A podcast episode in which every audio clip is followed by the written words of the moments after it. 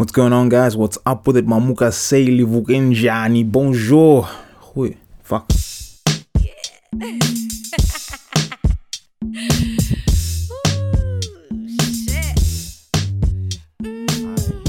What's going on, guys? What is up with it? Mamuka say livukenjani. Goeiemorgen. Bonjour.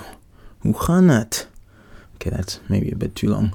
But welcome to the Ranting Zimbo. I'm Brian Mujati, and this is my podcast. Second swing of the bat, attempt number two. You know, the first attempt, well, I think I'm I'm happy with it, you know. It wasn't it wasn't great, but it wasn't particularly shit either, which is kind of the story of my life. Yeah, fuck it, it went well. I played it for my wife, and she was like, "Oh, this started off all snappy and high paced, like one of your YouTube videos where you talk too fast." Which I guess is a fair criticism, but I think I sort of eased into it as I went along. And then she was all, "Oh, you got some nerve doing a podcast all by yourself," and I was like, "Well, yeah. I mean, what else am I supposed to do?" You know, like how in radio you got your classic duo setup, like a straight man and a comedian, and they sort of bounce things off each other. But I mean, what am I gonna do? Phone a friend? So I'm like, what do you want me to do? Just pick the phone up, call someone up, and like, hey, come come hang out with me in my wardrobe. Sounds ridiculous. There's there's no production team here, all right? There's no studio. There's no one checking the levels. It's just me, a microphone, sitting on the floor in the wardrobe. Well, this week we got a beer, so see how that goes. Oh, you hear that? That is the sound of the day getting instantly better. Today I got myself a can of Belching Beaver peanut butter milk stout. Let's give this one a sniff. Oh wow. that smells exactly like you'd imagine it. That smells like a peanut butter chocolate milkshake. Belching Beaver is a crazy name for a brewery, I'll tell you that much. Cheers to those who wish us well. Oh yeah. Oh yeah. That's a great beer right there. Hold on a second. Let's uh, let's go again. Oh wow, that's awesome. Available soon at thealetavern.com. but um yeah, it really tastes it tastes like a like a better Guinness with chocolate and peanut butter added. That's that's probably the best way to describe it. It's it's it's wow. These white people they think of every Oh yeah. It's the little things in life, isn't it? My point is this this is it, you know, whatever content I'm going to create is always just going to be just me. There is no other way I know how to do this shit. Well, speaking of uh, unsupportive women, I just finished watching the new season of House of Cards and oh my god. It's it's almost like I'm watching Breaking Bad all over again. I don't know, it was sometime late season 2, early season 3 it hit me. I was like, "Walt, buddy, do yourself a favor and kill Skylar right now." Because from that moment on in that show, at least 90% of his problems, from Tuco, Jesse, Gus, Hank, almost everything, stem from the fact that he was married to that woman and she was all in his ear, screwing around with his conscience, telling him about morals and shit. You know how the saying goes behind every great man is a great woman. You want to be a Barack, you need a Michelle, blah, blah. Trust me, that is bullshit. Well, at least in TV it is. There is no such thing in TV as a great man that is a great woman beside him. Trust me. That's like every great leading man's Achilles heel in TV. I mean, the last thing Tony Soprano needed was Edie Falco. Was what was Edie Falco's name in this pro? Carmela. Eh, the last thing Tony Soprano needed was Carmela fucking telling him about morals and shit. That's like the demise of everyone. Stringer Bell in The Wire, Stringer Bell in Luther. You know, no matter what that guy acts in, I'm always like, oh, there goes Stringer Bell. I, th- I think he's Mandela in this one. You know, I actually met that guy once. That was yeah, at Heathrow we just landed from a game in France, I think it was. This is like way back in the Northampton days. Yeah, we, we came out of a departure gate and there he was, chilling by himself, leaning against the wall outside of WH Smith, fiddling with his phone. He was wearing shades, but I took one look at him and I recognized him straight away without even thinking. I woke up to him, I reached my hand out. I was like, String, what up, man? He just smiled at me, all cool and shit, shook my hand. He was like, How's it going, man? I'm Idris. I, I, I was I'm not gonna lie to you I was just I was just very impressed by him. I was like wow. No homo though. I was so excited to meet him. I was like oh I like your work man. And then we shook hands and I walked away. The whole thing must have lasted like what five seconds? But it was probably the smoothest celebrity encounter of my entire life. All the other ones have been an absolute shambles trust me. Oh this is a fantastic beer. Anyway where was I? Oh yeah women ruining the plot lines of great leading men Don Pablo Narcos. If it wasn't for his underage wife constantly nagging him all the time, it would have been platas or plomos for everyone. But no, there she is, oh, Dios míos, Don Pablo, do the right. Fuck that, no. And now in House of Cards is practically the exact same thing because here's old Kelly Capwell just ruining everything. At this point, it's almost like Claire is actively trying to sabotage Frank in every scene she's in. And just like Walter should have just cut his losses and killed her off. Probably sometime during that slow season. What was that? Season three? Yeah. That probably would have helped with the ratings. Because from the beginning, whenever she's tried to be a politician, she's constantly embarrassed Frank. She has these secret meetings, she's banging other dudes. Bitch, gotta go. Come on, Frank, you're better than this. Because at the end of this season, spoiler alert, here he is handing over the keys, giving her the Iron Throne. And he's like, sweetheart, please do me a solid and pardon me for the crazy criminal shit that I did to get you this gig. And all of a sudden, now uh, I gotta think about it. After everything he did for, he even let her have a living fucking boyfriend. Oh my god. To quote the great light skinned prophet Chris Breezy, these hoes, bruh. Oh, hold on a second. Genocide, sweetheart, I love and cherish you. You are my rock. But with that being said, as a general rule of thumb, these hoes ain't loyal for shit. Okay? I'll say it again. These hoes ain't loyal for shit. Write that down. Apart from you, Janessa, you know I love you, sweetheart. And of course, it goes without saying domestic violence is not a joke. It's wrong. It's pathetic. It's not cool. Just want that to be. Because just like that, once you give a famous girl the old backhand, quickly find that nobody takes you seriously anymore. Even if the shit you gotta say is Bible. It's all politics. hey, domestic violence is not cool. I'm just saying, we always need to hear both sides of the story. what, what even happened to Phil Collins? But yeah, you know, violence against women, domestic or otherwise, you know, not not not cool. Okay, just it's frowned upon. I'm just putting it out there. Mm, this beer is good, man. You'll have no comment. But speaking of The Sopranos, how good was that ending? That was that's got to be one of the greatest endings of TV history. I mean, there was no dramatic action, there was no crazy plot twist. Just Tony chilling in a diner with his family like nothing happened. And then they just cut to a fucking journey song. Don't stop believing. White people love that fucking song, don't they? And you're sat there thinking to yourself, what is is is that it? And it's just don't stop believe. oh man, I just I thought that was so cool. That was so that was so original. I think the best possible ending for House of Cards, well, one would be for the whole thing to end next season. It kind of sucks when they start dragging shows along, you know, like they do with Homeland and stuff like that. Homeland should have ended after like four seasons. From here, I think the best way to close it out would be like what? A season long Cold War between Claire and Frank, with them using like the entire US government as their pawns. Like they're still trying to prosecute Frank, and Claire's all drunk with power, so she just leaves him hanging. And then Remy pops out of nowhere, still looking for revenge, but this time he's backed by a billionaire, and he can actually get to Frank because Frank's all on his own. Of course, in an attempt to save himself, Frank ends up getting involved with Iko. Then he gets tangled up in this huge mess, and a whole bunch of senators are killed off. Of course, Claire is implicated because they're still married, and then all of a sudden, Tom's body just shows up. She starts getting blackmailed about that. Doug tries to protect Claire and gets accidentally killed. The whole thing just becomes this great big clusterfuck of one cliffhanger after another. But eventually, at some point, maybe early in the last episode, they make peace. And for the rest of that episode, the writers are just sort of, you know, closing off people's stories, tying up loose ends and whatnot. And then right at the end, Frank heads to the White House to pick Claire up for dinner. He goes up to meet her, and there she is in the Oval Office, all alone, signing off a few documents or whatever. They get to chatting, you know, do a bit of reminiscing, maybe even share a cigarette. Staring off into the distance, Frank says something along the lines of, You know, no matter how bad things got between us, I always knew we'd find each other again. Claire turns to him, takes one last drag of the cigarette, puts it out, and goes, I love you, Frank. Frank gently puts his hand on her cheek and kisses her. I love you too, Claire.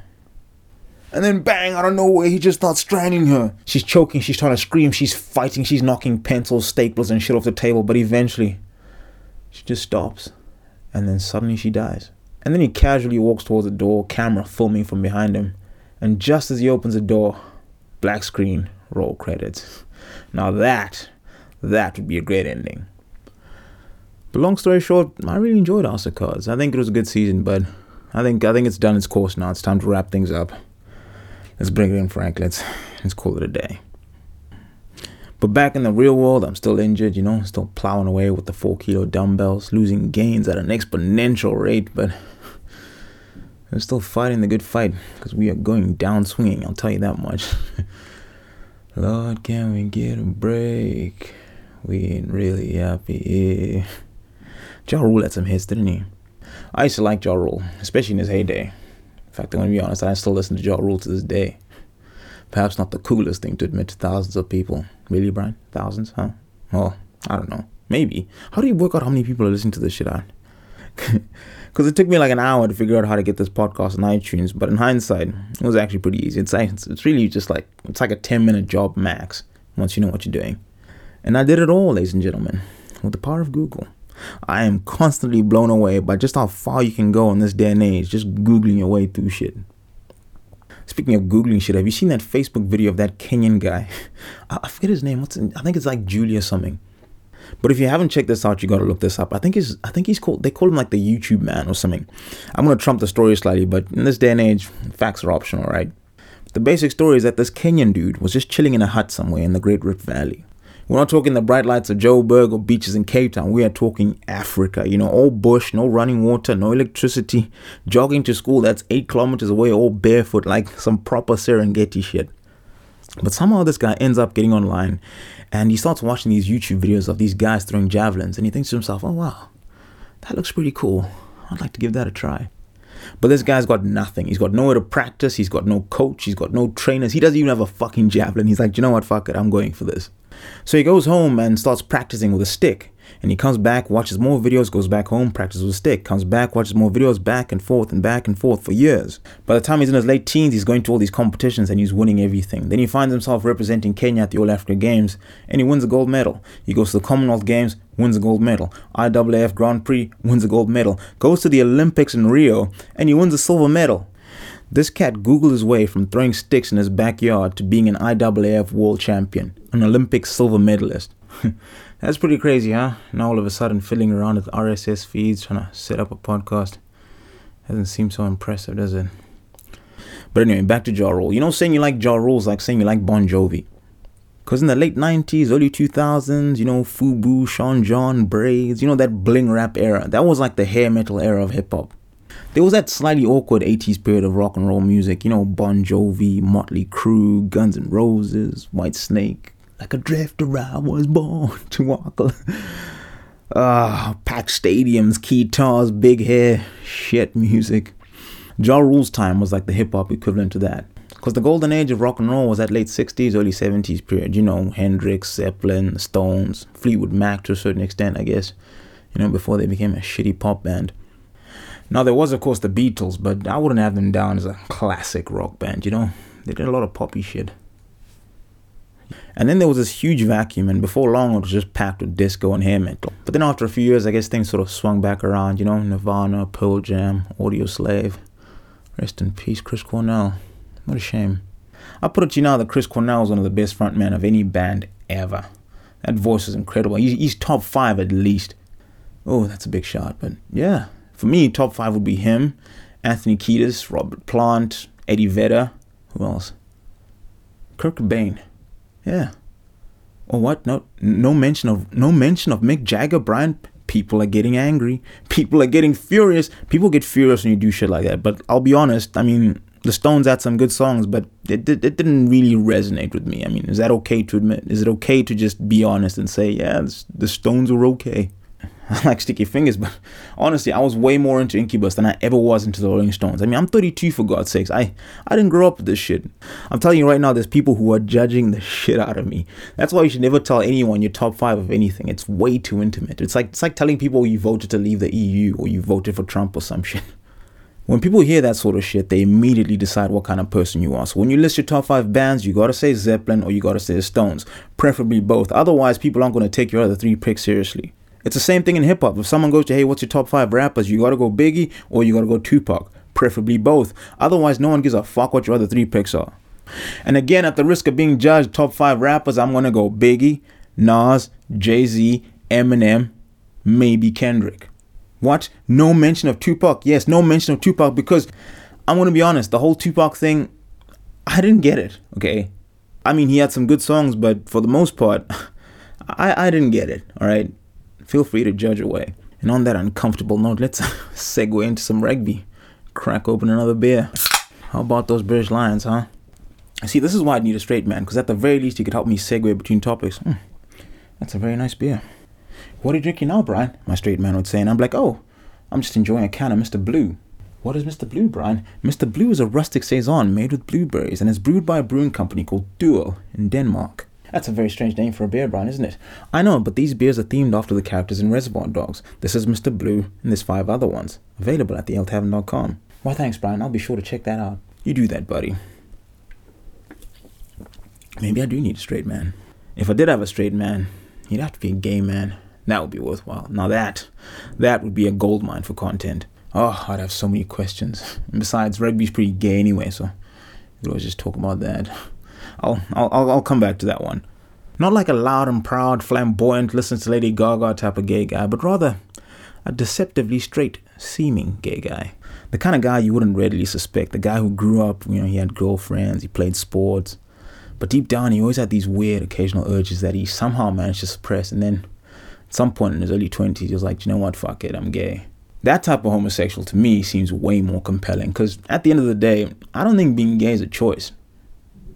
Because when you think about it, that sort of person's always had this sort of internal wrestle, you know, with themselves, with God, with society.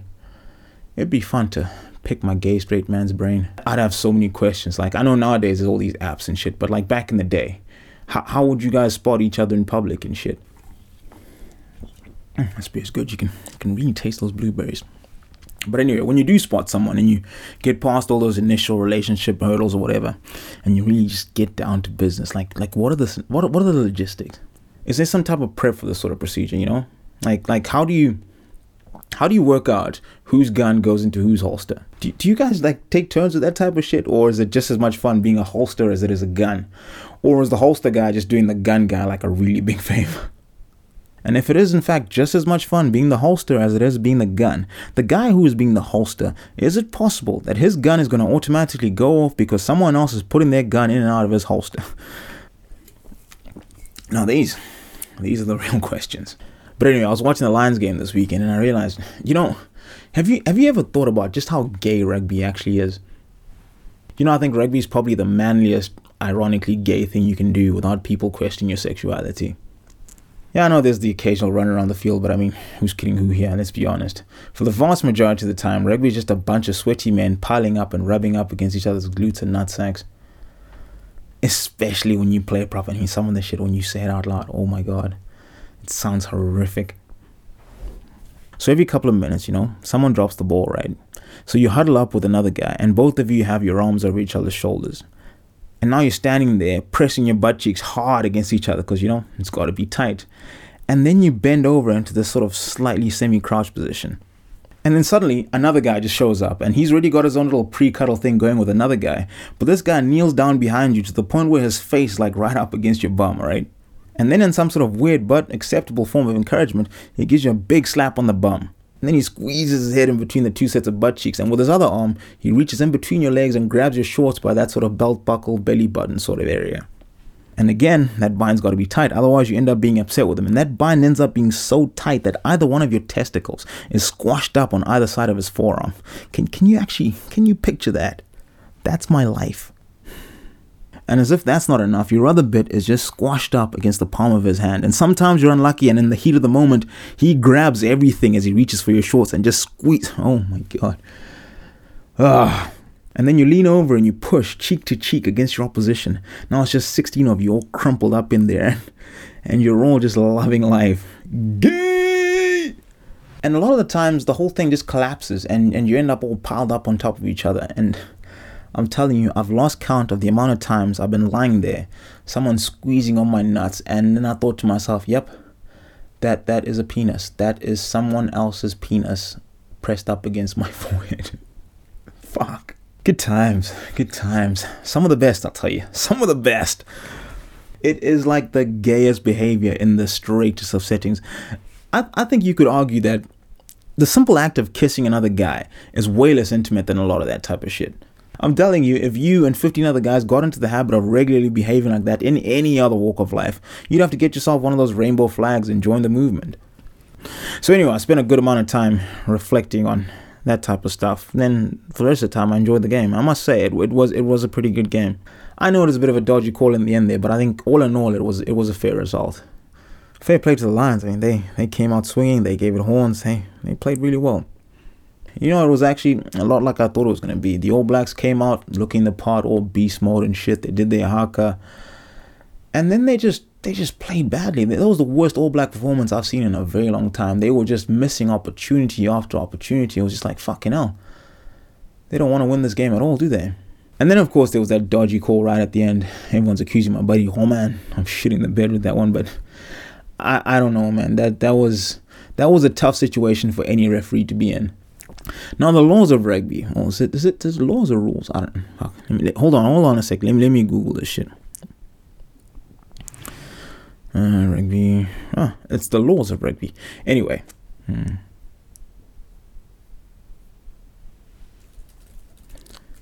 Oh, here it is. Thank God for fiber optic internet.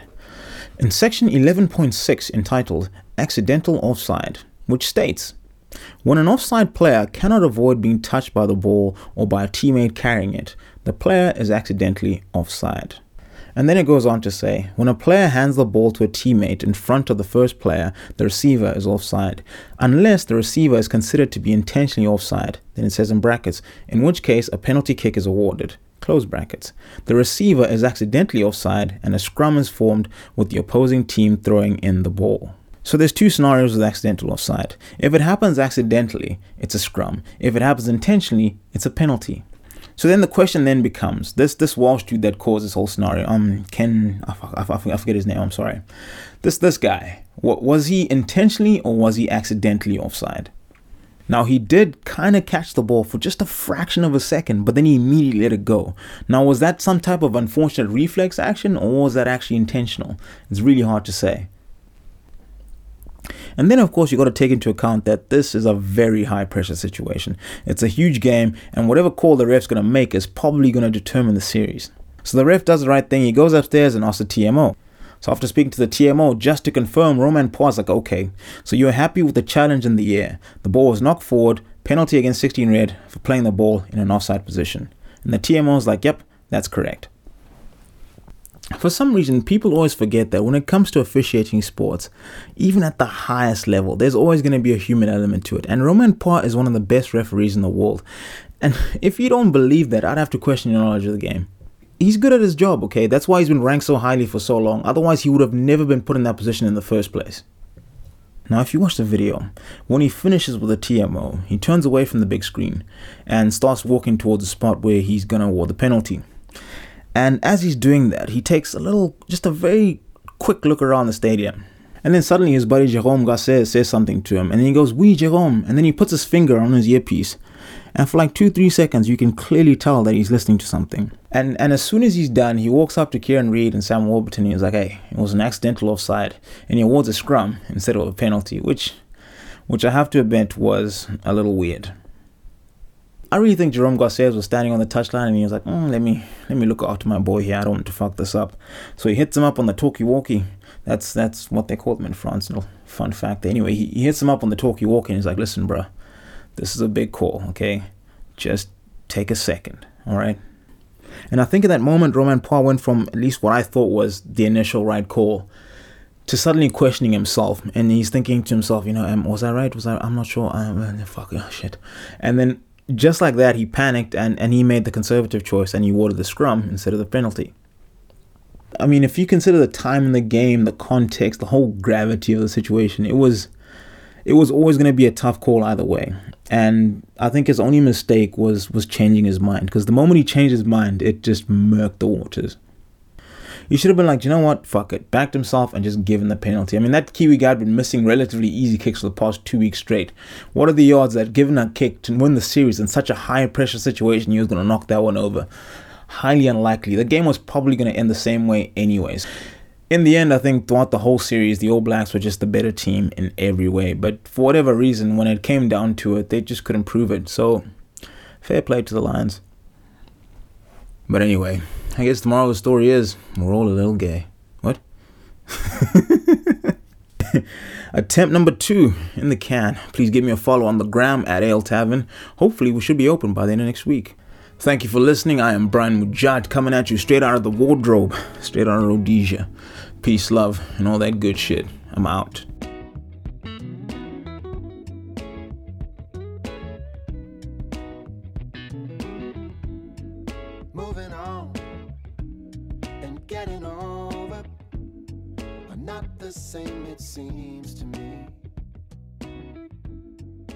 You've been gone.